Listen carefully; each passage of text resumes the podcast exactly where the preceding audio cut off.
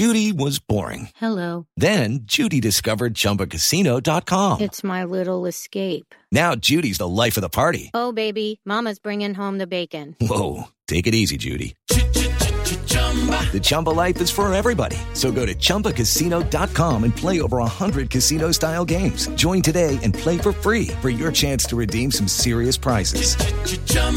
Chumba Casino dot com. No purchase necessary. Void where prohibited by law. eighteen plus terms and conditions apply. See website for details. It is Ryan here, and I have a question for you. What do you do when you win? Like, are you a fist pumper? A woohooer, a hand clapper, a high fiver. I kind of like the high five, but if you want to hone in on those winning moves, check out Chumba Casino. At Chumba Casino dot com, choose from hundreds of social casino style games for your chance to redeem serious cash prizes. There are new game releases weekly, plus free daily bonuses. So don't wait. Start having the most fun ever at Chumba Casino dot com. No purchase necessary. V G W Group. Void where prohibited by law. See terms and conditions. eighteen plus. Step into the world of power, loyalty, and luck. I'm gonna make him an offer he can't refuse. With family, cannolis, and spins mean everything. Now, you wanna get mixed up in the family business. Introducing The Godfather at Chumba Casino dot com. Test your luck in the shadowy world of The Godfather slot. Someday, I will call upon you to do a service for me. Play The Godfather now at Chumba Casino dot com. Welcome to the family. No purchase necessary. V G W Group. Void where prohibited by law. eighteen plus. Terms and conditions apply. This podcast is part of the Sports Social Podcast Network. This podcast is part of the Sports Social Podcast Network. This podcast is part of the Sports Social Podcast Network. This podcast is part of the Sports Social Podcast Network. This podcast is part of the Sports Social Podcast Network. This podcast is part of the Sports Social Podcast Network. This podcast is part of the Sports Social Podcast Network. As the number one audio company, iHeartMedia gives you access to all. Every audience, live conversations, trusted influencers, and the insights and data you need to grow. iHeartMedia is your access company. Go to i heart results dot com for more.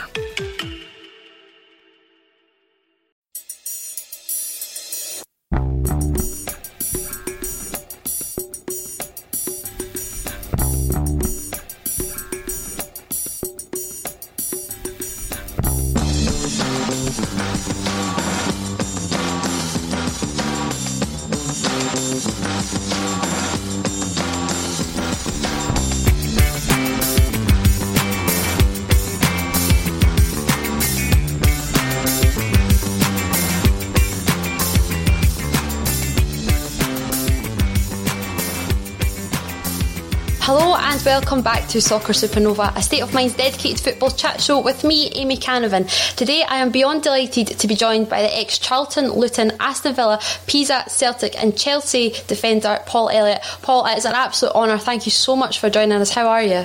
Oh, hi Amy. Listen, I'm, I'm, I'm always honoured and delighted to be invited to talk football, but more importantly, with a, with a club of the, the magnitude and stature uh, and affection for Celtic. So I'm good. I'm, I'm delighted to be here. And was really keen, obviously, to engage with yourself when the kind invitation come to, to appear on your uh, your radio programme. I am beyond um, honoured. Thank you so much. So y- you touched upon it there, obviously. We all know you, you are a former Celtic player. But let's go right back to the start. You, you, grew, you grew up in Lewisham. Um, how, how did you find that sort of environment growing up as a, as a youngster? Um, challenging. Um, Lewisham, I mean, I mean, now you just wouldn't recognise a place. It's been so sort of gentrified. But back in the day, it was uh, it was great. I loved it because there was a, a freedom about you know about communities like Lewisham, and you had a lot of. Uh, my family has sort of come from uh, the West Indies.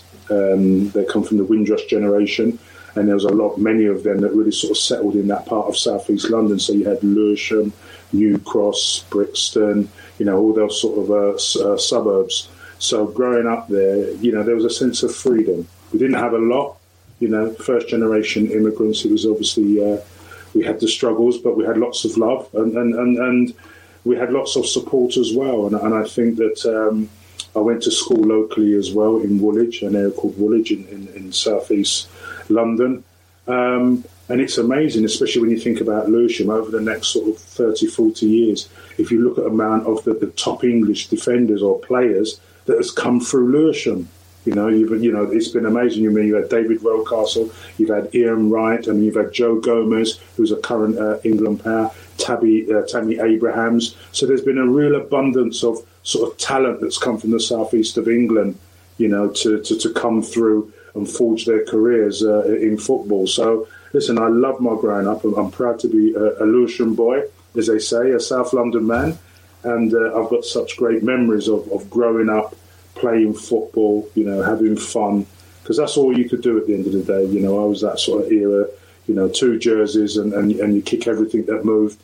And, um, you know, the, the, the communities were different then, and it was so much safer then as well. So you could have your breakfast in the morning and then just go out, and I'd sort of come home for, you know, for a sandwich, you know, where we lived in a, in a, in a, in a high-rise block in, in Lewisham. And then, you know, go back out and play football for the rest of the day, all imitating, pretending to be, you know, different players. So, you know, it, it was tough, it was challenging, but it was immense fun, created sort of a lot of values. It gets you streetwise as well. You get an education through being on the street. And, um, you know, I have to say, you know, compared to sort of my life that my children sort of leave, completely different life, of course. But as I always say, you know, I, I wouldn't change my growing up uh, for the world. Didn't have a lot, you know, but, you know, we had football, we had love. My my parents were hardworking, come from a single-parent family, um, hardworking people, and just taught us good values about respect and decency. And I, I was just so privileged to, to get my career through sort of Southeast London and get the opportunities, because I saw so many great players over the years were extremely talented but couldn't cope, couldn't cope with a lot of the social issues, and, and obviously fall, fell by the wayside, lost themselves. So um, a, a lot of regret for that. But obviously I, I, I was very focused. I had some very strong, you know, strong women, strong women in my mother and my grandmother, first generation, you know, immigrants. My, my, my grandmother was a small, stocky little woman, you know, and, uh, you know, she, she was tough, she was uncompromising, but she gave us lots of love. And um, it's those real values, you know, that really uh, I've taken with me in, in my life. You, you touched upon it there, and it is all about opportunities. Um, yeah. That is th- that is the the fundamentals of, of any real success. So what were the opportunities like for you? What were the grassroots football? What what were those steps? Yeah, I mean, it, it was it was it was it was challenging. I was very lucky. I played for some local Sunday teams, and my brother Jeff, my eldest brother, he was an exceptional player, fabulous talent, and many people thought in our family if anybody was going to make the grade as a, as an elite player, it would be him. Sadly, he went to West Ham when he was sort of fifteen, sixteen, got a couple of bad injuries, and, and unfortunately didn't pursue a career. But you know, playing up local was was was really good. I played for my local Sunday team, and you know, some of the pitches then, I mean, what they play on today, I mean, uh, you know, it was um, no, it, it, it's like a cow field at times, to be quite honest with you. But, you know, playing locally, you know, playing for a local football team, and, and, and also having, you know, I was kind of fairly fortunate because I got rejected by a number of clubs. You know, I had trials at, at Chelsea, had trials at Luton Town, had trials at West Ham. Um, you know, all said I weren't good enough. So, you know, you lose that rejection, you lose that confidence. And, and, and, and you know, to be honest with you, I was playing on a common in, in, in southeast London. And that's where my very first club, Charlton, it was a common not far from the football club. And a scout picked me up randomly, says, Paul, we like you. I was like a, a little speedy right winger then. Um, didn't have, the, obviously, the, the, the kind of physicality, but I was fast, I was mobile, very nimble, playing as a right wing. And he says, listen, you know, we think you've got something. Why don't you come down? And I was a bit, in honesty, I, I was disillusioned because nobody likes rejection. Nobody likes being told that you're good enough. And I remember, you know, they say adversity breeds character. I just kept plugging away. I just kept going and um, kept chasing my aspirations and my dreams. And then when I went to Charlton, you know, at uh, sort of fifteen years of age, you know, within about sort of seven or eight months, I was in the youth team, then straight in the reserves, and, and, and days, you know, uh, as I was leaving school, which was very unusual, I got my debut uh, in, in the first team against Crystal Palace. So you, it literally, it was like a, you know, I went in there as a boy, and then you become a man overnight when you're in that structured environment, because you had players who were sort of twenty-seven, twenty-eight who were very mature, who, who looked very mature, and I was like a young sixteen, seventeen-year-old boy, you, you, you know, but obviously, you know, I was fairly big for my age and fairly strong. Um, so whilst I was physically mature, obviously I wasn't emotionally mature. So that was the sort of difference to that integration into the football club was really, really good. And I learned so much. Just before we, we move on to your career, um, and it's something that is a mainstay, and it's been it's a, a recurring theme, and you're so open about it as well. And it's it is the issue of racism. Um, yeah, when you when you, when you were growing up, you know, in South London, as you say, um, the, the opportunities they, they were still there. But even at that young age, were you aware of societal racism? I, I understand that's a, a quite a big question. Yes, because ultimately, you know, my mother and father, first-generation immigrants from Jamaica, they grew up in that. They come into this country, you know, and, and there were obvious challenges, you know. But, you know, it's quite interesting because, you know, my mum and dad, you know, particularly my dad, he had a lot of Irish and Scottish friends that they used to go to the pub with and have a drink because basically, you, you know, different colours but same principles, different cultures, isn't it? Because obviously, you know, blacks were excluded just as much as Irish people and Scottish people as well. So you had that sort of um, level of exclusion societally, socially. Uh, so there's only sort of certain pubs they know they could go to and be felt welcome. That's why they had their own parties and basically, you know, done their own thing. And so we had a very um, sort of diverse, eclectic mix of upbringing, having different friends and, you know, having Irish people and Scottish people who my, who my dad's friends in particular. So I, I was aware and, and cognizant of those challenges that was going on. And, and obviously as I got older, you, you know, um, you know, you saw the issues then with the, uh, they called it, then it was the National Front,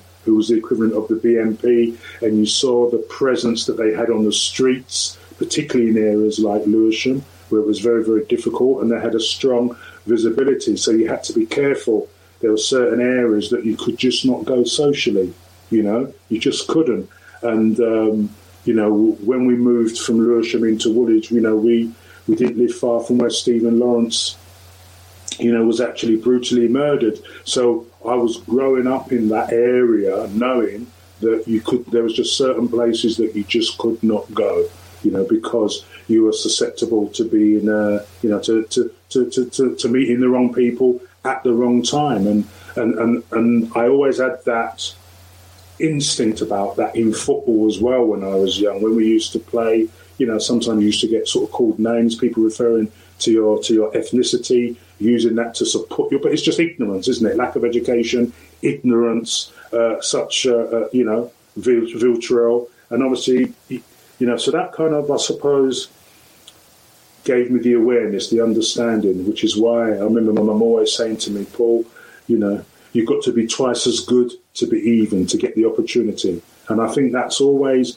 I've used that as a catalyst to fuel my motivation to go over and beyond because, you, you know, as I see with the work I'm sure we'll come in and talk that I've done over the last sort of twenty-five, thirty years, everything that I've done, I can see now how it's played out through my life from, from grassroots to the park, you, you know, um, and then the whole way to come through the whole sort of footballing system and that unconscious bias and that, you know, the racism and some of the despicable verbal abuse that, that, that, that one experienced. But how I, it shaped me for life. It gave me that extra layer of skin, motivation, application, attitude, dedication and focus to really be, to really go for it with real vigour, to become a, you know, to become, fulfil my, my, my career dream. So I was aware of it. I was conscious of it. You know, you know, you know, there was abuse you were getting from, from, from other people. Yeah, I was a little bit naughty at times where I retaliated. Absolutely, I was a young boy. You know, but I was very lucky because I had two older brothers, so I was like the younger brother. So I was very protected as well. Although I was susceptible as well, I was protected as well. So I, I was very lucky. So we were, you know, we endured those challenges through that kind of schooling, grassroots system. And obviously thereafter, you know, when when my professional career started, wow, it went into a, another, it went exponentially then all the issues of race, because as we know, you know, it's a big issue in society, and it was those in society that, you know, that used to plant themselves in football stadiums and black players uh, of my generation, you know, we were the prime prime targets for all that uh, vitriol and uh, abuse. Absolutely, and you, like you say, fans obviously fans represent society. So when when you made that move into to Charlton, obviously as you said, you, you made your debut at sixteen. What was the environment like in the in the dressing room? Obviously, sixteen, young guy and a, a young black guy in the team. Yeah, I mean, I was quite lucky because you know Charlton had a basically had a history of of, of, of you know pubs were always comfortable with Charlton. I remember down the road was Millwall, and in fact, Millwall in terms of having black players, Millwall were, were on the same level as Charlton. You had players. I remember that time you had Phil Walker, who was a black player. Then he was playing back in the in the in the in the seventies. He was kind of like one of my heroes. You had Trevor Lee, you know, and then latterly thereafter they had John Fashanu as well. So you know, Millwall, because if you if you go to be quite frank, you know where Millwall's sort of situated in in an area called New Cross in southeast London. It's you know. ninety-nine point nine percent, you know, uh, you know, black Asian, uh, just ninety-nine percent say black people that used to live there, but only those in the stadium were predominantly white, you know. So that said to you the the power of the club, and, and, and obviously it probably evidenced the challenges that were there. Um, and I think, you know, Charlton, Charlton was a fabulous dressing room. I had, a, I mean, I had one naughty experience, and I remember when, you know, we were having like an overnight stay, one of the very times that I stayed in a hotel. And I remember, you know, this was a sort of, it was ignorance really. One of the players who, who I won't name his name, but he actually said to me, you know, um, should we get some cornflakes for Paul? So that was like in the morning when you were having breakfast. And if you're a young sixteen-year-old kid, that's very, very hurtful, you know. And I remember that was saying to me, whilst, you know, the, the, the whole environment was good, I really enjoyed the club, I liked the club, you still, in one or two individuals, you still had that bigoted, um, you know, antisocial, uh, uh, uh, ignorant behaviours. And, and obviously, I realised that, in truth, that was really a, a real microcosm of the bigger, bigger experiences that I'd seen and, and, in, and in all the different playing environments that I saw, not just in society, but within football, within football clubs, within football stadiums. Do you think that sort of environment, you know, in- intensified it? As you say, there, there wasn't the education like like there is now, or, or what there should be now back then. Do you think the, the dressing room, the, the atmosphere intensified it? Um, in an extent, yes, but also there was a very, the, the other side of the fence was that people didn't understand the boundaries of banter. You know, and, and I'm one, I, you know, I'm I'm so, I laugh, I laugh, I laugh. I, you, you know, I don't have an issue when I hear jokes about different things, but you have to think about your behaviours now. But then it was really a free-for-all because there was no boundaries, you know, and everybody deemed, I mean, there was a, you know, listen, I don't, I don't think, Amy, you were even born then. There was a programme there called Love Thy Neighbour, and that kind of perpetuated the racial stereotypes. And it was a T V programme, and they used to use, you know, language that was very, very acceptable. And you had a programme with Alf Garnett, who was a historical West Ham supporter, and they were using language that was just the norm. And it was given, it was considered as the norm, which was really unpalatable, you know, at that juncture. Um, but it became standardised, nuanced parlances that people used, and it was wholly acceptable. So then, you know, because nobody knew any better, but I knew as a black man it was offensive, but it's very hard for you to stand up and say, well, as a minority, hey, that's not right. But I had to do that eventually, and I did do that when you had more confidence in oneself, and, and, and also, you know, the influence that I made as my career evolved and I became a very successful footballer. So it, it was norm. It's a norm. It was just standardised, acceptable parlance at that juncture, at that living in that time, because nobody knew any better. And also in the stadiums, there wasn't a, a legislative framework. There wasn't the law that actually says such disgusting, reprehensible abuse is unlawful. This is against the law. This is, you know, if you are behaved, if you get caught in this way, you are going to be punished, whether ejection from the stadium, but none of that was there. It was basically, I call it quite soft, it's quite simple, it's like the Wild West, to be quite frank with you. And, but that hardened me, and people saying, well, you shouldn't have had to put up with that. Well, we didn't know any better. Look what my mum and dad, my grandmother, all the people that I love, look what they've had to put up in the previous generation. So I just saw that as, you know, well, Paul, you've just got to do that to get through to be the best you can be. And then I realised about you becoming a role model and people started to look up to you. So that was the, the other motivation as well. So all those sort of attitudes and behaviours, it gave me a, an extra steely resolve. But I was still human, still immature at sixteen, seventeen, you know, and you're out there getting, you know, abuse, you, you know, being spat at, you know, abuse from the supporters when you're in possession of the ball, monkey chanting, bananas thrown at you, coins thrown at you. It's a lot for a person to, to, to endure, let alone a very young person. This week on The Marketer's Report, Patrizio Spagnoletto, Global Chief Marketing Officer, Direct-to-Consumer for Warner Brothers Discovery, weighs in on building trust. Trust is a really hard thing to build and a really easy thing to destroy, and we have to be very respectful about that. Our partnership with iHeart has really helped us build that trust and that relationship with the on-air talent. As the number one audio company, iHeartMedia gives you access to all. Every audience, live conversations, trusted influencers, and the data you need to grow. Go to i heart results dot com for more. This week on The Marketer's Report, Patrizio Spagnoletto, Global Chief Marketing Officer, Direct-to-Consumer for Warner Brothers Discovery, weighs in on building trust.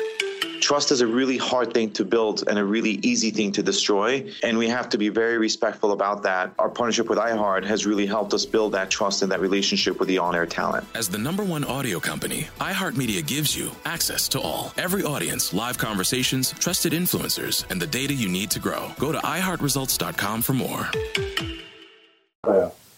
Absolutely, and as you say, you, you did have a very successful career, and, and right from the off, you, you got a very big move. You you went to Luton Town, first yeah. division club at that time.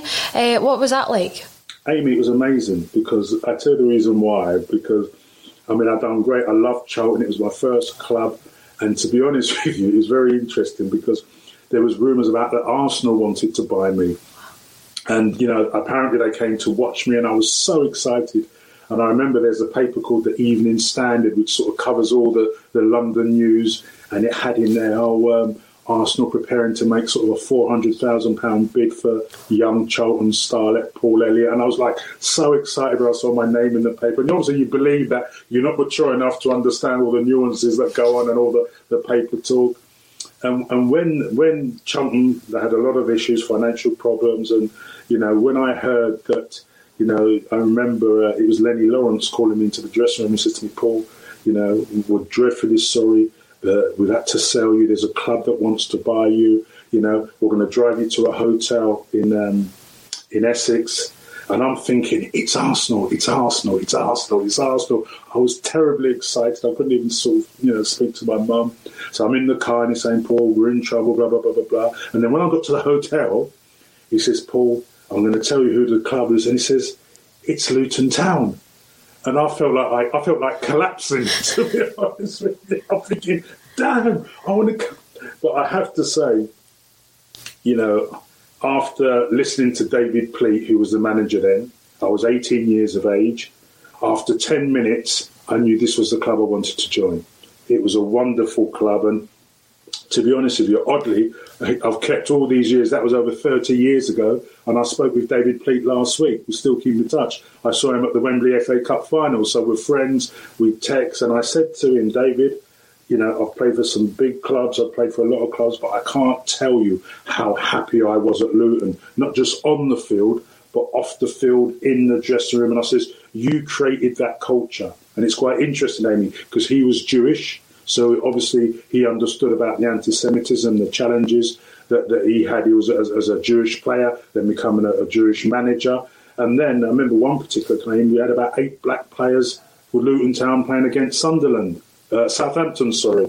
And it was just, you know, unbelievable, you know, the people just thinking, you know, where's all this diversity come from, you know, all these black players. So David, he was a very much a pioneer in his time, and he was one that he fought the fought. You know, he gave everybody the chances, equal opportunities, because that's what it was all about. You know, regardless of their race, colour, creed, religion, gender, disability, sexuality, et cetera. It's about giving equal opportunities, and David was just simply a wonderful man. So my time at Luton was brilliant, because we had about regularly playing with four or five players in the black. You know, so you had Ricky Hill, Brian Steen, Emer- Emeka Njobi, you had Ray Daniels, you had Mitchell Thomas, you know, myself. So that's not, you know, so to have that diversity in, in the dressing room, but it was a brilliant dressing room. You know, David created, it's all about culture. When it's all about culture in football and working environments, we had an amazing culture in the football club,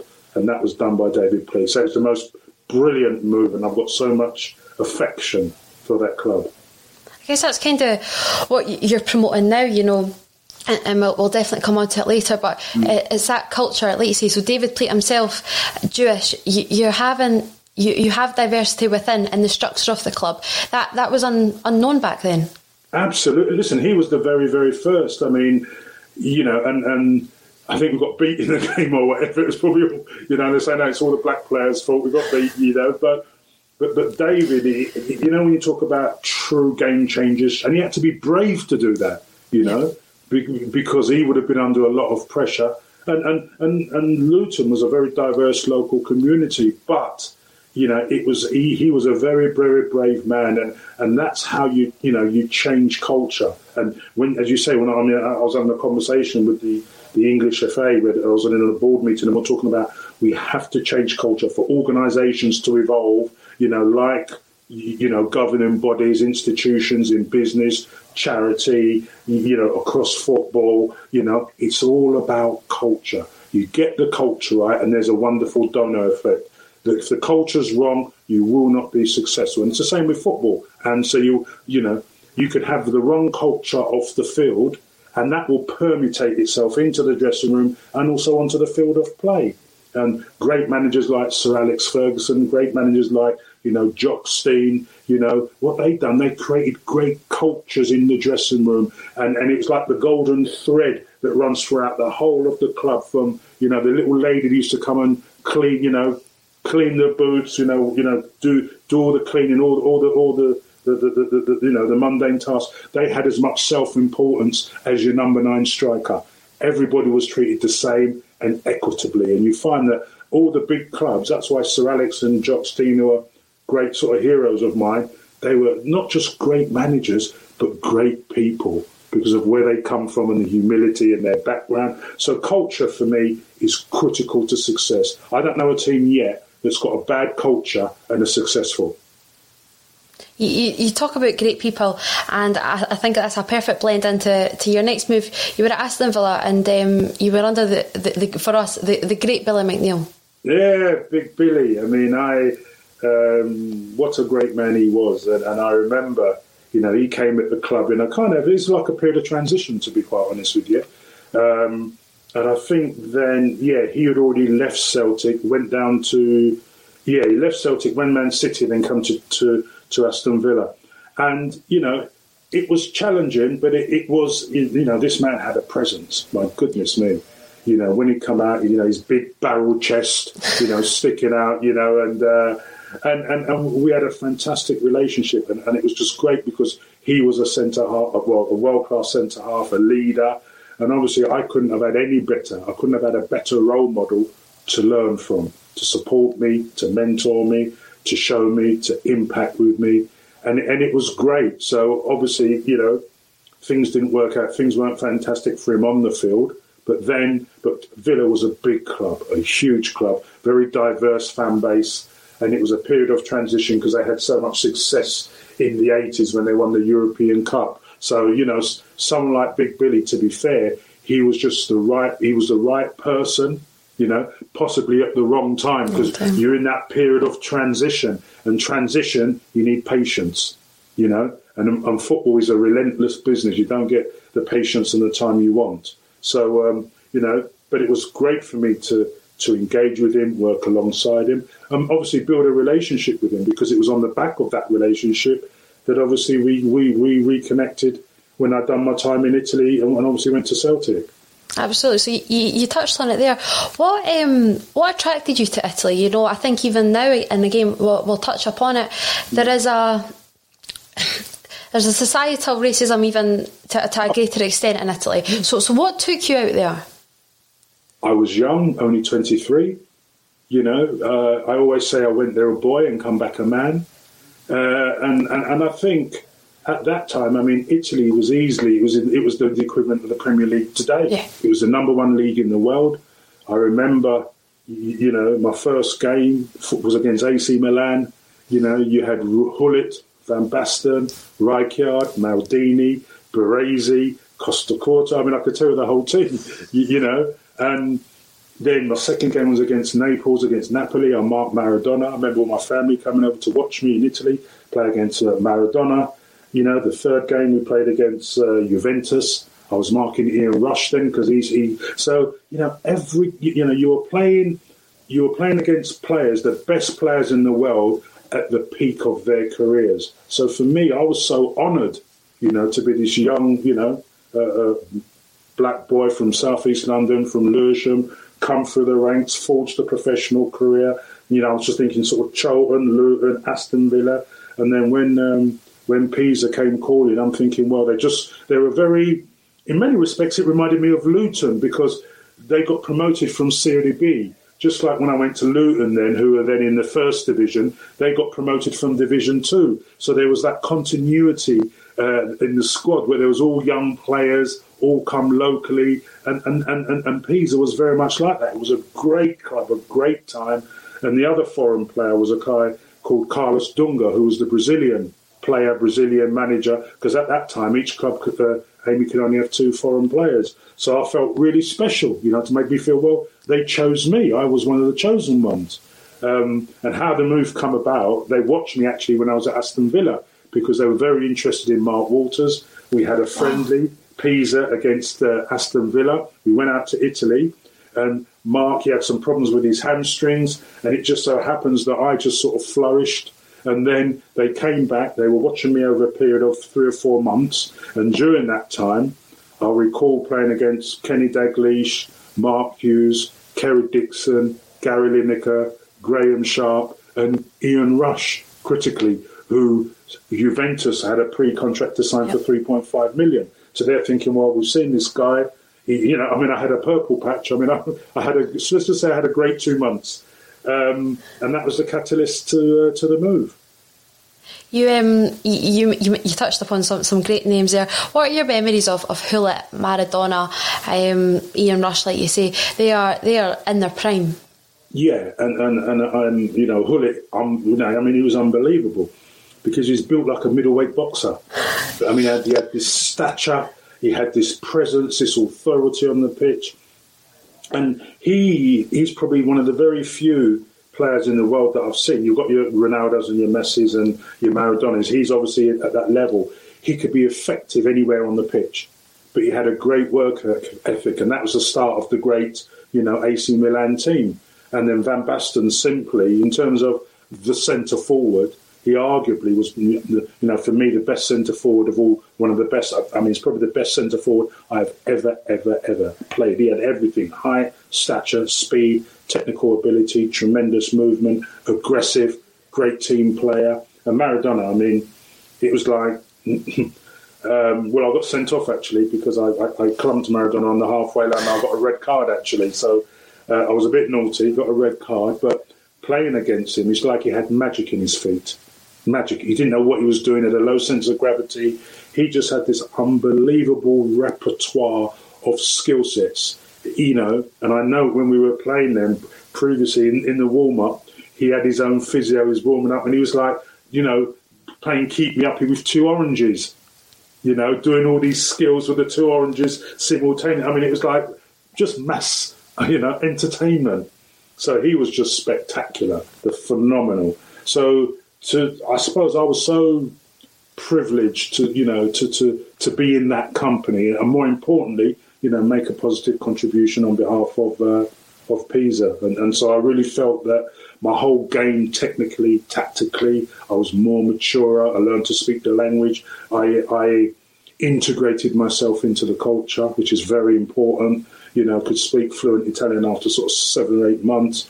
And I loved my two years there, to be quite frank. And, and also got many friends still. My best friend, you know, a guy called Luca Ciccone, you know, he was the very first guy I met thirty-five years ago, got introduced to, you, you know, we text each other, I WhatsApp him, you know, three days ago. So, you know, those relationships are brilliant very important, significant relationships. And I went back just before um, lockdown. It was about six months before lockdown. They opened a, a, a museum in Pisa, and they asked me to go and opened it.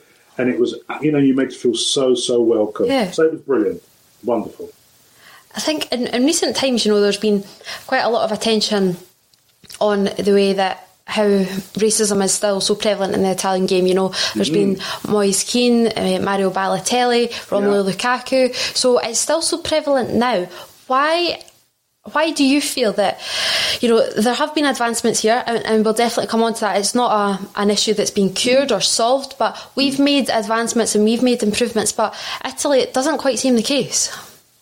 It's it's a very challenging environment, Italy, because I think the problem is there's a lot of, you know, you've got obviously the, the ultras, you've got that sort of fascist side of the of, of the attitudes, and these, a lot of those people, they've got tremendous power. It's the What they've done, they've they've got a toxic mix of of the politics, you know, in the, and that creates a lot of that extremist type of behaviour.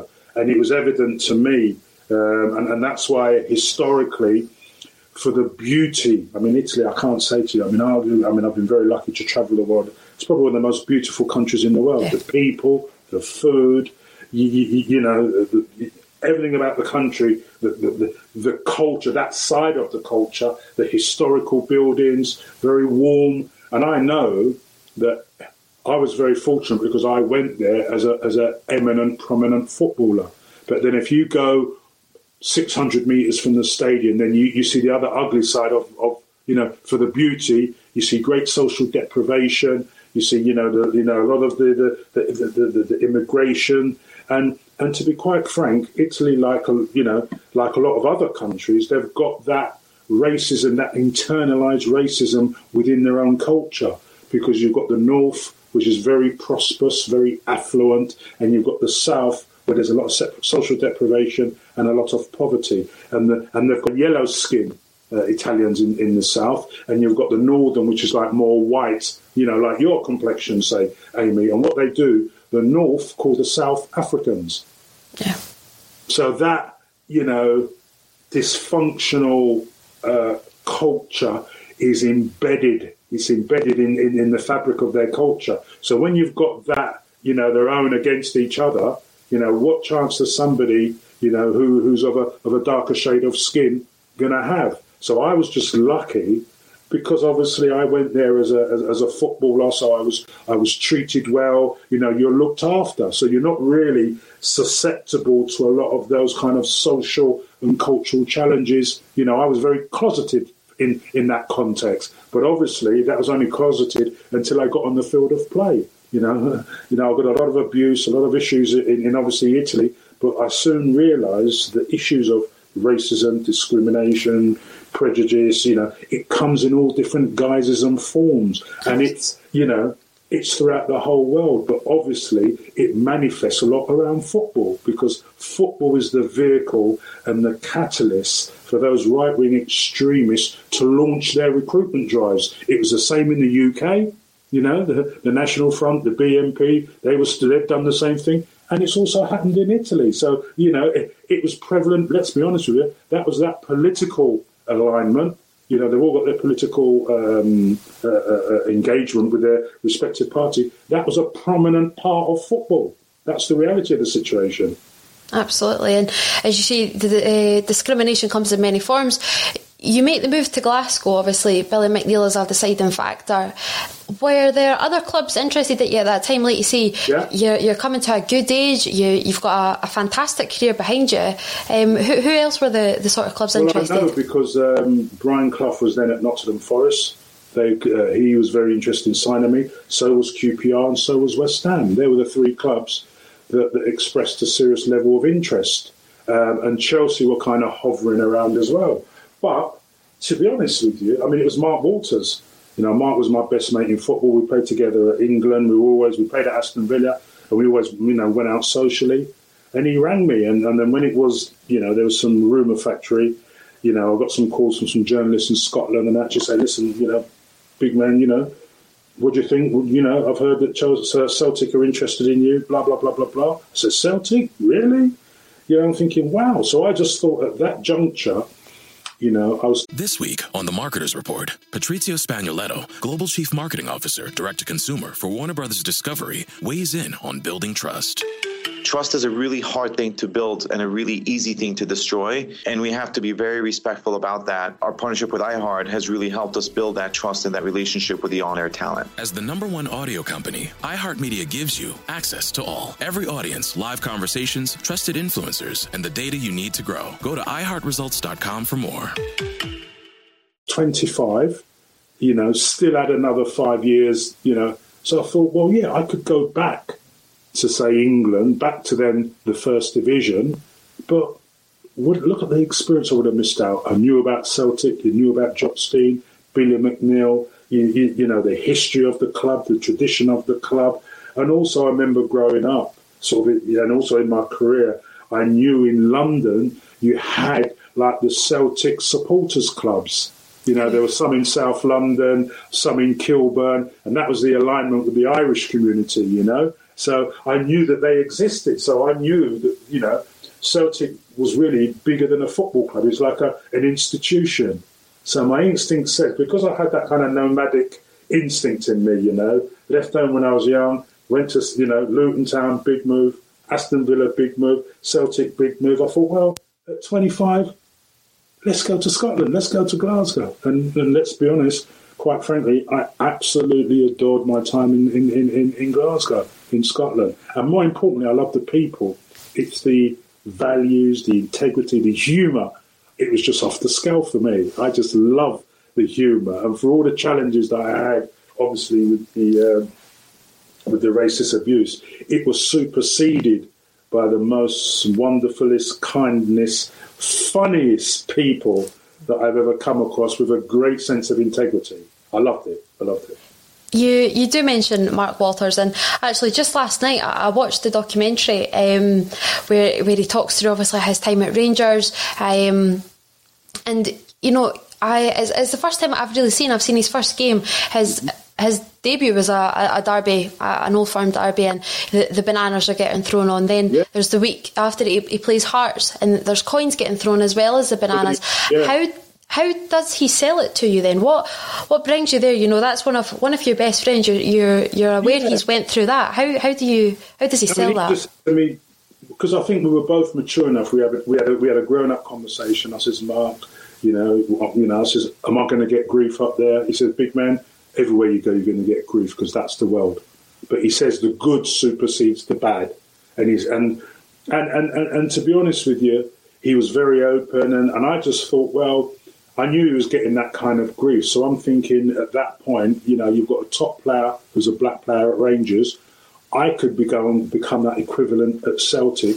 And then we could use the power of that to, to try and make that social change through the power of football. So be assured that future strategy, you know, because I'd like to feel I've done the same in Italy. You know, I went there, challenging circumstances. People look at you, give, and then you leave there saying, you know, they're looking at you now as a, through football, as a good footballer, but also a good human being, and, a, and, and demonstrating to people, well, you don't judge people, you know, by, by, by, by the colour of their skin. Judge them by the content of their character, their hearts, their behaviours. So there's that, there's that sort of byproduct of that kind of that education to mobilise people and using your own power. You don't realise it at the time, but by being successful, Amy, that gives you a platform. It gives you confidence. People then approach you, you're pro- and then you can use that platform to talk about the other issues, you know. And you have to be brave to do that, you know, because obviously, you know, I've been criticised, and there's no problems with criticism because people don't want to hear people with power and influence trying to make change. They've got their own agenda. Well, but really, you know, people realised that what I was doing was using my power wisely, judiciously and constructively to make change and bring people on the journey. Um, so I can see where Mark was coming from, but in many respects, the more he said that, I thought about all my previous moves and my, my kind of legacy in that sense, you know. And I think, well, imagine if I could go to Scotland and, and, and have a similar impact as a footballer on the field of play, and then use that leverage, you know, to talk about and challenge their other issues around uh, racism and bigotry. Absolutely. And it, it was more than a successful stint at Celtic for yourself. The, the club, perhaps not so much. What did you know, obviously, uh, Jock Stein and Billy McNeil, but at that time, who were you impressed with uh, as, your, as your teammates? You know, like you say, it was a tricky well, time it, for the I side. Mean, I mean, it, yeah, and I mean, I knew, I mean, Paul Mustay, I mean, I remember when I was a kid growing up in, in southeast London, in Lewisham, and I remember watching this programme about the, we call him The Hat, Jack the Hat, McVitie, you know, and I remember watching a programme about Paul McStay, and he must have been about sixteen, seventeen. And I remember Inter Milan were trying to sign him, you know, and they said they were prepared to pay then about three, four, five hundred thousand pounds, which is just an astronomical amount of money. Big money. And I remember him, I mean, he played for Scotland, you know, under fifteen, schoolboys, right the way through. And they were saying that this guy is going to be the next world, you know, international superstar, you know. And he was so revered, so he was one that I watched. And I, so I knew he was obviously at Scotland, uh, at, in Scotland playing for, for Celtic. And I knew, I knew of, you know, Big D, Derek White, you had Jose Miller, you know, you had uh, uh, John Hewitt, who was a, who was a left, who was a left winger, very talented player. And I then remember that. Um, um, John, um, you had um, up front, um, Jack, Darius Jaconowski was a great, you know, when he come from Poland, he was, I mean, he's one of my best mates and we're still in touch today. Uh, and he was a really top, top, top, top, top, top, top player. And then Darius Dobchek. So all of a sudden, it was like an international diverse yeah. dressing room. And, and and again, that was a period of, of, uh, of, of transition. Um, so, I mean, I loved the boys. They were, they were great lads, great set of lads. You know, Chris Morris, Anton Rogan, Packy Bonner. You know, they're great. You know, I know Peter Grant, you know, Granty, you, you know. Um, so it was a fabulous dressing room and a great set of lads. And, and, and I, to be honest with you, I mean, what I really loved, I mean, I loved the big games, you know, with Rangers. And I was very lucky because, I mean, Rangers, I mean, again, you know, I could pick off their team. I mean, I knew Souness was a good lad, but you know, you had sort of Terry Butcher, Richard Gough, John Brown, Bomber Brown. You, you know, you had um, uh, the, the fullback. Uh, uh, uh, Gary was at Everton. You had Trevor Stephen, Gary Stephen. You had, you know, um, who else was there? Trevor Hurlock. You, you know, um, you up front, you had obviously Mo Johnson, Ali McCoy, Smart Hateley. So you know, it just is a you know just, rattles them off. You, you just don't and. And they were they were the most brilliant games. I loved playing in the Old Firms because I, I loved playing on a big stage, on the big platform, because that was your time for me, you know, to, to, to make your name. Um, so I, I loved it, you know, and I love, yeah, you know, the intensity of the social thing. You've got the, the two biggest clubs in Scotland within a, a three-mile radius. But I love the intensity of that. I love the intensity of the pressure of the big games, the media build-up, the games itself, and then thereafter socially.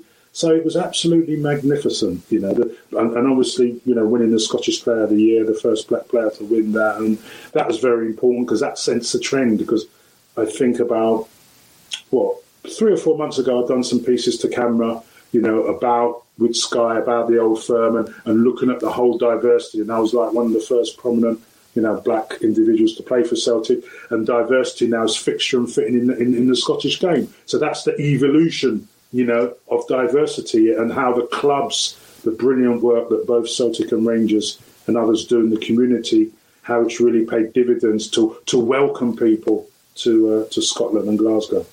I see you, um, you you thrived on the big stage, and, and with a big stage brings brings a big crowd. You touched on as well, uh, Jaconowski, the the European nights. I think yeah. of that the, the Partizan Belgrade game. You know, it, it, it's still not enough to, to put Celtic through. But how did how much did you revel in? You know, the the, the fans, the, the hundreds of thousands oh, of fans. My goodness, I, I I I mean, I could imagine how, you know, thinking about the, the lockdown. Imagine, I know the suffering of all the fans, but I think about supporters like Celtic who are just totally immersed in the culture of the club. So I don't know how they've suffered. I don't know how they've managed in this brutal adversity. But the supporters, that's where it was, it was a way of life. You know, we've spoken, we've touched on culture. Celtic is a culture. Celtic is a way of life. There is a way, there is a manner, there is a behaviour, there is an attitude, there is a sincerity, there's an engagement, uh, there's a movement. Celtic is a movement of a culture that embraces all the good things about people, attitudes, behaviours. You know, you know, if if the other person hasn't got a lot, somebody will break off their so and so and help. You know, there's there's a, it's a culture of of of of sharing, of respect, of humanity, of decency, all the good things in in that you want from people and, and human and social behaviours. And that's what really struck a chord with me. And that's why I think, you know, I, I kind of really galvanised towards that, you know, because I, I knew that it was special. It's like, I mean, you could it was, if you could bottle it and, and uh, it'd be worth billions of pounds, because the club's a global brand, isn't it? It's a global brand, Celtic. And it's that culture that has created that brand, that specialness. I mean, I think Liverpool's got it. I think Celtic's, Celtic's got it. I think Rangers. Now, there's certain kind of clubs, they have that cult. They have that. And, and Celtic, unequivocally, globally, they've got that. They've, and they've got the, they've got such this nice way about them, you know, that I just find, as I think, and I say, I think a lot of people have that in the North anyway, to be honest with you, because there's a different uh, social demographic and upbringing, and, and you have different type of values, you know, that I don't necessarily always see in other in other areas of the country. So that really struck struck a chord with me, you know, that really did. And I just I I just couldn't understand the the intensity, how their whole life was central in the football club. You know, everything that went on in the football club was the key component in the D N A of their life. You know, so their social, you know, their their personal, you know, their working life, you know, all the areas of their life. Celtic was that, you know, you know, when we talk about, I say, my work, equality, diversity and inclusion, E D I, has got to be that central theme and embedded in the culture. That's got to be the golden thread throughout football organisations, businesses. You know, that's the same way I felt about the Celtic culture. It was embedded in in the whole of the D N A. And, I, and, and it was remarkable, remarkable, extraordinary, to be quite frank. You do, you, you you talk about the legacy that you've left pretty much at every club you've um, you've played for, and you, you say that they are obviously Player of the Year. Trailblazer is a is a big word, but how that, that ultimately is, is what you were, when, being the first black man to win that. How mm. how much pride do you hold in that? Massive, massive, because it was a very. I mean, you're talking in nineteen eighty-nine, wasn't it? You know, when I arrived. And. Because I suppose I looked at it, I, I reflected on my, my upbringing, my journey in the game, and and I think I've sort of taken on similar types of those principles with the work that I do. The first, say, black person to sit on the F A board and chair a board, and you know, and the F A Council, you, you know, because I wanted to make that transition. But it's pride, isn't it? Because I think whilst supporters, I mean, I know I won numerous sort of Player of the Year, Celtic Player of the Year. But when you speak to a, a professional footballer, an ex-professional footballer, you know, the respect of the people you work with or, or compete against is arguably the most important respect. That I was lucky I had both, but I talk as a, as an elite sportsman, you know, that, you, that the people that you compete and participate with and against, their opinions of you is the most important opinion. You know, more than journalists, and um, arguably more than supporters, you know, because there could be there could be a number of reasons why supporters don't like somebody, you know, but your your fellow professional brethren, their consideration and estimation of you is is, is the most important psychological and professional emotional feeling. That's the most important thing to me as as, as a man and a player. An asset to to the country, to the league, you know, a shining light in the team where there where there wasn't many lights at that time. Is there anything that Celtic could have done to, to keep you, to to save you moving no, down south? Because, you know, I had a, obviously there was some challenges I had with the board, and then these things happen. Everybody falls out, you, you know, you fall out with teammates, media, you know. But I think, if I'm being honest with you, it was all about timing. You know, I was twenty-seven, you know, and, and, and to be honest, Amy, I had four or five big moves then, because if you, and I think you probably might understand, you know, most centre-halves, you know, like a Roy Aitken, like a Tommy Burns, you, you know, I'll just use them for example, you know, particularly as defenders, you'd stay at one club for ten years, wouldn't you? Billy McNeil, you, you know, you'd have your whole career at one club. But I had this nomadic, interesting, eclectic mix of moves in different cultures, in different environments, different working environments. And I think that was, and it was so, uh, it was unheard of. Defenders in my generation would never move, you know, only midfield players or forwards would move with that frequency like they do today, you know. But that was very um, uncharacteristic. And I just felt at that time, twenty-seven, you know, peak of my game, you know, had two fabulous years, you know, and that was just the time for me to, to, to go back home to, to London. And obviously the Chelsea thing was a perfect situation because they were a big club, a huge club, you know, under-tap club. And, and, and, and one of my biggest, um, you know, satisfaction, I suppose, or achievements at Celtic, that Chelsea was being their first black captain. Because again, Chelsea, back in the, you know, the, the seventies, I remember playing against Chelsea in really challenging circumstances as a sixteen, seventeen-year-old boy and getting absolutely, you know, the abuse was just reprehensible. So to have seen the evolution of Chelsea, you know, Ken Bates was a great man, a great owner, really liked him. And then obviously, you, you know, the, the following year, sort of the, the Premier League started. So Chelsea, in many respects, was going from that kind of domestic, sort of toxic area into an international, global brand that attracted your Ruud Gullits, Glenn Hoddles, Gianluca Viallis. The fan base was then, it was an international global club. So, you know, that was so attractive. I inherit, you know, so, yeah, it, but, it, but it was great satisfaction. So I, I really, and, and I think if I look at my move, every move I made, there's obviously a right footballing uh, imperative behind that, but I think there was a social and an ethical and a moral imperative behind the moves as well, for the impact to challenge the social norms and, and, and all the issues and the challenges that I had through leveraging my power as a as a leader, you know, as, as a centre-half, as, as, as, as the captain of the field,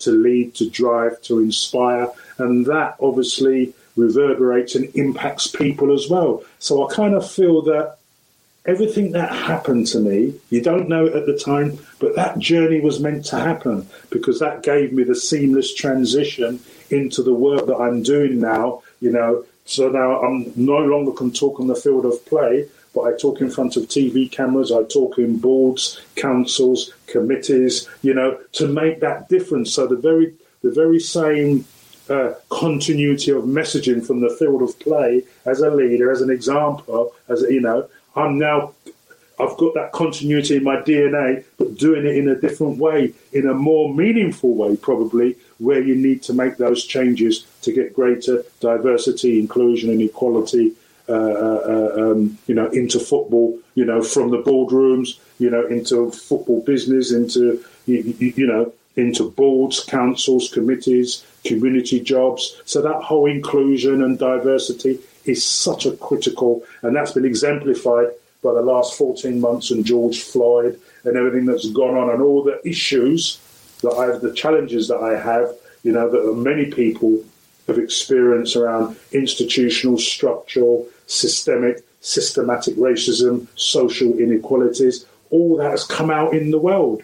And I and I travelled the world, you know, as a young player, seeing all that, experiencing all that, but then it's sort of the manifestation of that, you know, in you know, in the world itself, you know, through what's gone on by this, you know, poor man that that, that, that brutally uh, uh, murdered, and the good that's going to come from that. So, you know, that's been this unbelievable journey. So, you know, I always said if if, if you know, I think there's a, a lot more miles left. I'm still a relatively young man, but if everything my life stopped tomorrow, I'd, I'd, I'd be happy. But I don't. I want more life, because I've got lots to do, more people to change, to affect, to challenge, to mobilise, to lead, and to, to make continual change. Talking about change, and like you say, that is epitomises everything you're trying to do. So mirroring almost your move to Chelsea at that time as well, you you rightly mentioned probably back in that time there was a, a real link with Chelsea and the National Front, but you mentioned a name there in, in, in Ken Bates. Does that sort of, you know, emulate that? It is people who can cause change and, and people make change. It's, it's not policy, it's the people. So him coming Correct. in, him coming in brought brilliant. Chelsea that next step forward. Correct. He, Ken was brilliant. I mean, he, he got a lot of grief for supporting black players. He used to get yeah. bullets in the post and a lot of things. And, and, and he told me, he said to me, Paul, I want you to be my captain, be my first black captain, you know. And and you made a point there before, I mean, and this is what I try and say to people when I'm talking on a wider political level. It's not policy that makes frame or the framework of policy. It's people and people doing the right thing. And Ken Bates has done, you know, he might have upset a few other people. I don't doubt it, you know, with, with, with, with Batesy, I call him, you know, Uncle Ken. But you know what? He has been unbelievably loyal and magnificent towards me. And, and the opportunities and the support that he's given me has been immense. So I, you know, he is living now in Monaco and, you know, enjoying his life. And, you know, he, it's people like that. And that's why it's those people with the power that use the power. You know, that's so important, people using power, not for self, use the power to make change, you know, uh, and bring people on the journey and make a difference and make people's lives better, more equitable and provide better opportunities in the workplace and opportunities for people, you know, through sport. So, you know, that's why the work that I do now, my relationships, I make change through my relationships with people, you know, people that's got that empathy, people that, you know, you can take on that journey and people that trust you, you know, because um, they know with me, I'll always do the right thing for football. I, you know, I call myself a change agent, you know, I'm a change agent, an agent of change. That's what I do because it's the right thing to do. And, and but there's a lot of good people out there that's also doing some brilliant work and I co-partner with them on, on my journey. So it's great. You know, it is all about changing, as you say, so thirty years ago, if it, if it be you or if it be Mark Walters, you're singling out because it's, it's the one black man on the pitch, you know, and I'll right. use my own experience here. I, I, I watch Celtic, I watch down south, I watch any football game, and I would never... And it would never even occur to me, bat an eyelid, to, to, to even think if, it, if it's a black player, if it's a white player, because to right. me it's it's all just it's just the same. So as you say, it's that that changes came in on the pitch, and, and that is fantastic because it's it's not viewed any differently. But what is the issue in, in the boardrooms, you know, and in senior management? How do we mm. get that diversity there? What's what's going wrong? That's been the biggest single challenge because obviously, uh, and I should also say in Scotland, people like Fraser Wishart has been doing a brilliant yeah. job. Tony Higgins, I, I only spoke with them last week. We're talking about the challenges and giving them support. So that's, you know, my, I call my Scottish brethren, my Scottish partners. So they're great guys, you know, and J P. So um, that's the, you know, the big taboo now because I think the, the, the, the problem is, and this is football, it's built, built on those old networks, you know, and part of my job is to sort of say to those, you know, I'm, I'm sort of like, you know, you have to change, you know, because this, you know, there's evidence, there's data out there. You've got to modernise your organisations. Football clubs are global brands. And then there's the economic imperative. In my political argument, I actually say when the Premier League started in nineteen ninety-two, the T V rights was worth one hundred ninety-two million pounds for the domestic rights, forty million pounds for the international rights. Fast forward thirty years, the domestic rights is worth close to five billion pounds. And the international rights are worth three billion. So the last cycle was worth three billion was worth eight billion pounds. And the reason is because, you know, in the Premier League now you've got sixty-one percent of the players are foreign. And the Premier League is shown that in one hundred eighty-eight countries worldwide.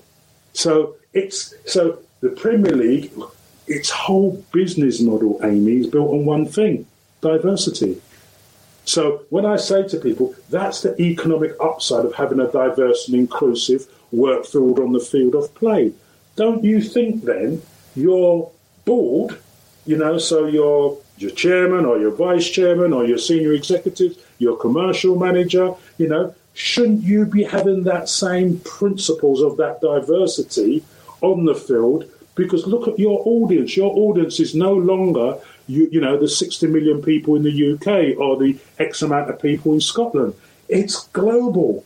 You know, it's over Asia, Africa, you know, North and Central America, China, you know. So you, so you must understand there's the economic imperative of a diverse and inclusive workforce, as well as the social imperative as well, to do the right thing, because diversity is good. Diversity of thinking is very, very important, because you can't have all Paul Elliott's on the board, but you can't have also all Amy's on the board. Yeah. You can have a bit of Amy, a bit of Paul Elliott, a bit of somebody else, to have diverse thinking. And that's how you learn. You know, you learn when you talk to people from diverse backgrounds, different cultures, think differently, do differently. How do you empower and engage and mobilise? So then you become a more worldly, a more effective, efficient individual. And boards are more effective and efficient because of the diversity of the personnel. They bring difference, you know. And I've seen it at the F A board, you know, where it's more effective and efficient, better decision makers, you know, corporate governance, more, you know, transparency, more fairness, more openness, because of the diversity of the board. That's what it brings. And so you've got the social narrative, and you've got the human narrative, and you've got the business narrative. And that's where, you know, through my work with the F A, I've created this diversity code, a leadership diversity code, where all the clubs have signed up to the code. So they're going to have targets, targets in the boardroom, targets in middle management, targets for senior leadership positions, targets for women in boards, women doing coaching, you know, minority ethnic groups, you know, more transparency on the recruitment, more diverse panels. So, so it's not about talking anymore. It's about putting a framework in place, you know, because the knee, the Black Lives Matter, the knee, I think it's so important. I mean, because the modern-day players, it's a sign of, it's a, it's a symbol to them. It's a sign of unity. It's their sign of engagement. It's they have a, a correlation and a relationship with that model. But now, that still should continue, but then you have to have a cogent, coherent, you know, structure within the organisation that holds football clubs to account. That's the action. This is the lobby, the visibility, the empowerment, but this is the action plan that holds football to account, and football's got to evolve and grow and be far more diverse.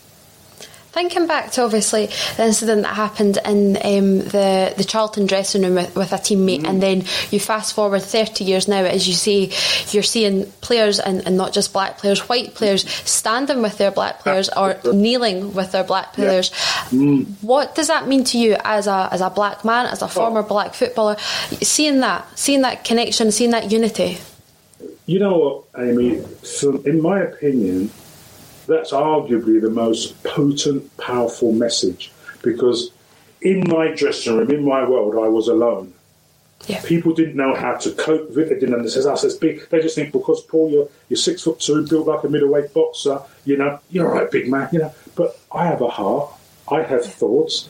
I have feelings like everybody else. I have weaknesses. I have strengths. So I'm no different, you know, because of my my physicality or my leadership, or you know, so.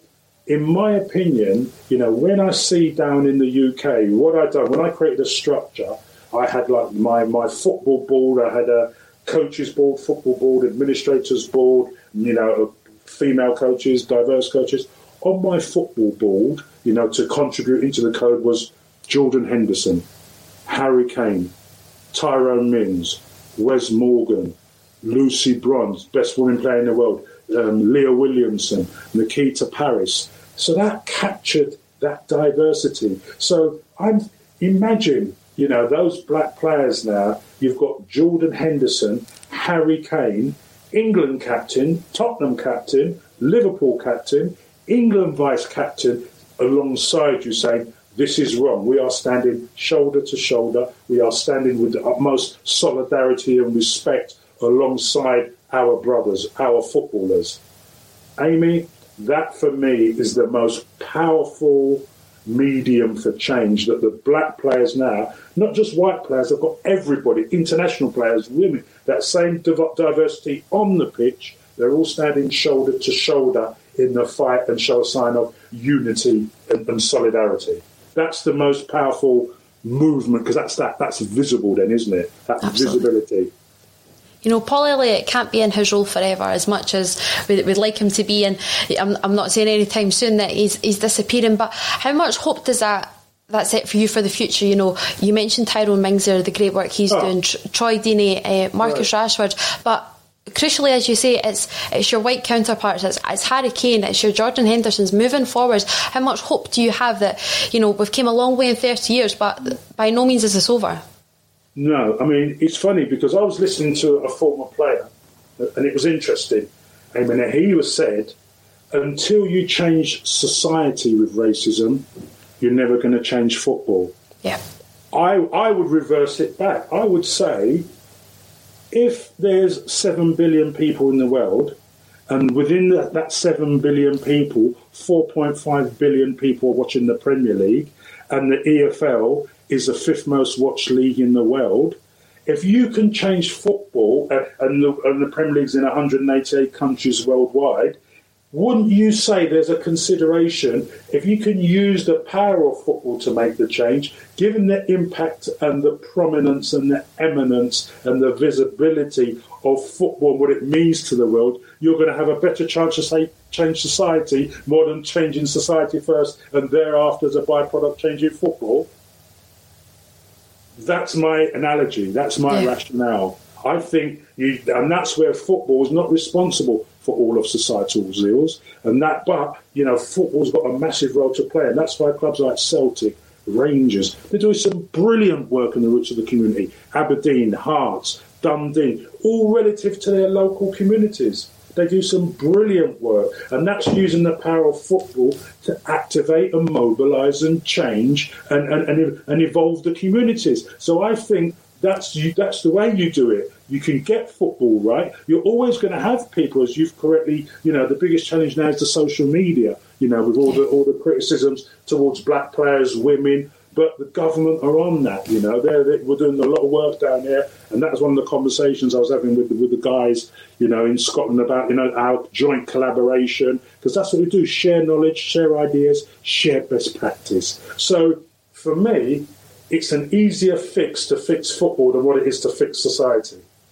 Fix Absolutely. Football, and then the domino effect is you can really impact society. So no. I'm an optimist. No, no, not at all, and well, rightly so. You know, we're we're coming up up towards the Euros. Um, obviously, they, they're coming t- to the U K. Um, in comparison, obviously, to, to like we say, to even to Italy, how proud are you to to see, like you say, these these figures, your your Tyrone Mings and your your Jordan Hendersons, they have put this country and football in, in such great stead. So no matter what. What the Euros brings, well, no matter what, you know, challenges could could be thrown and faced with us, we're sitting in good stead, aren't we? Yes, and also I say that for England, but I also have to say to you, I've got to pay tribute to Scotland as well. Absolutely. Steve Clark is a great mate of mine. We played together at Chelsea. The work that he has done as an individual, putting his head above the parapet, setting the example, took a lot of stick, as you know, because when you do brave and big things, he's a principled man, Steve. Quiet, unassuming, top guy, very principled. So I think it's great, that solidarity there. And you look at, to answer your question, what the guys are doing down south. And that's been exemplified by Gareth Southgate, great man, great manager, like Steve Clark. So we've got that, you know, we've got that new generation of player, but we've got the same with the next generation of managers as well.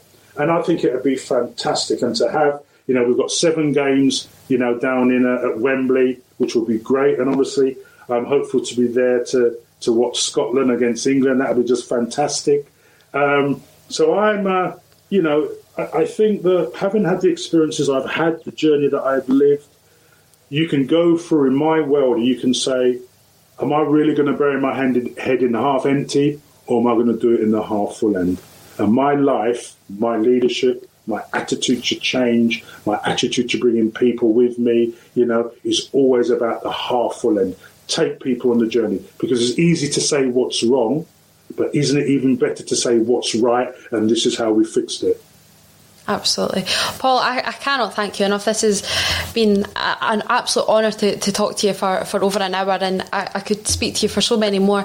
um, I've, I've I've thoroughly enjoyed it, and um, I know I speak on behalf of many, many Celtic fans that um, you know, you are just, you're so loved up here. You, you really are, and um, I, I just I thank you so much for joining yeah, me. Yeah, I'm honoured. That's why, you know, I'm happy to give up my time to great people like you, your country, because you want to, you know, I have to, you're one of my disciples now, you know, you have to lobby, you know, you're fighting the cause for women as well, for the issues around, you, you know, uh, uh, gender discrimination, because it's about all forms of discrimination. We just happen to speak about ethnicity, but it's also about your gender, about your disability, about your sexuality. So it's all about all those things where people just want to live, you know, you know, to, to capture where we're coming from. I always say, you know, regardless of, you know, race, colour, creed, religion, gender, disability, sexuality, age, equality of opportunity is a fundamental God-given right. It's no privilege. So that's the best way to end. Thank you to all your listeners. You know, everybody keep working together because, uh, you know, another line I always say, you know, alone we do so little, together everyone achieves more. T E A M. Scotland now have got a team on the pitch. Now, Big time. uh, you know, England's got a team on the pitch. Now, you know, we have to build the same positive team with the same types of people to make change within the structures of football and the rub-on effect in society and community. So thank you all, and thank you to everybody. Paul Elliott, thank you for joining me on Soccer Supernova.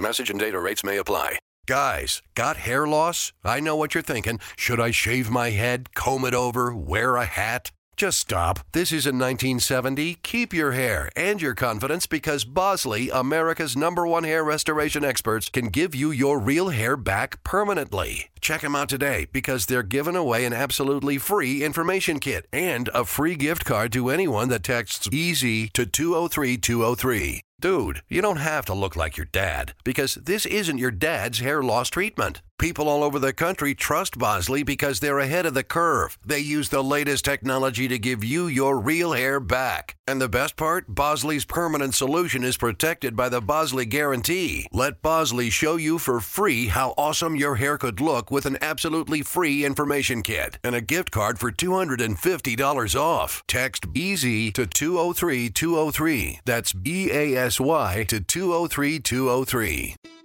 It's the Marketer's Report. This week, Patrizia Spagnoletto, Global Chief Marketing Officer, Direct to Consumer for Warner Brothers Discovery, weighs in on the difficult task of building and retaining consumer trust.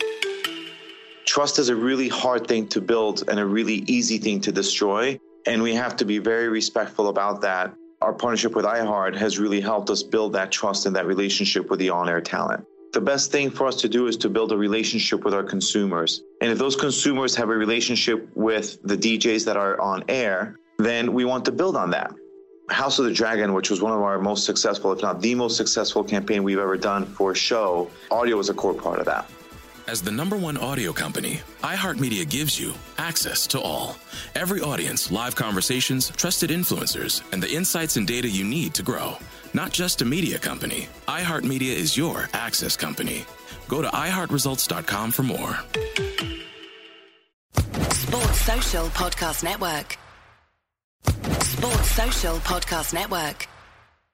At Discount Tire, we know your time is valuable. Get thirty percent shorter average wait time when you buy and book online. Did you know Discount Tire now sells wiper blades? Check out our current deals at discount tire dot com or stop in and talk to an associate today. Discount Tire. Let's get you taken care of.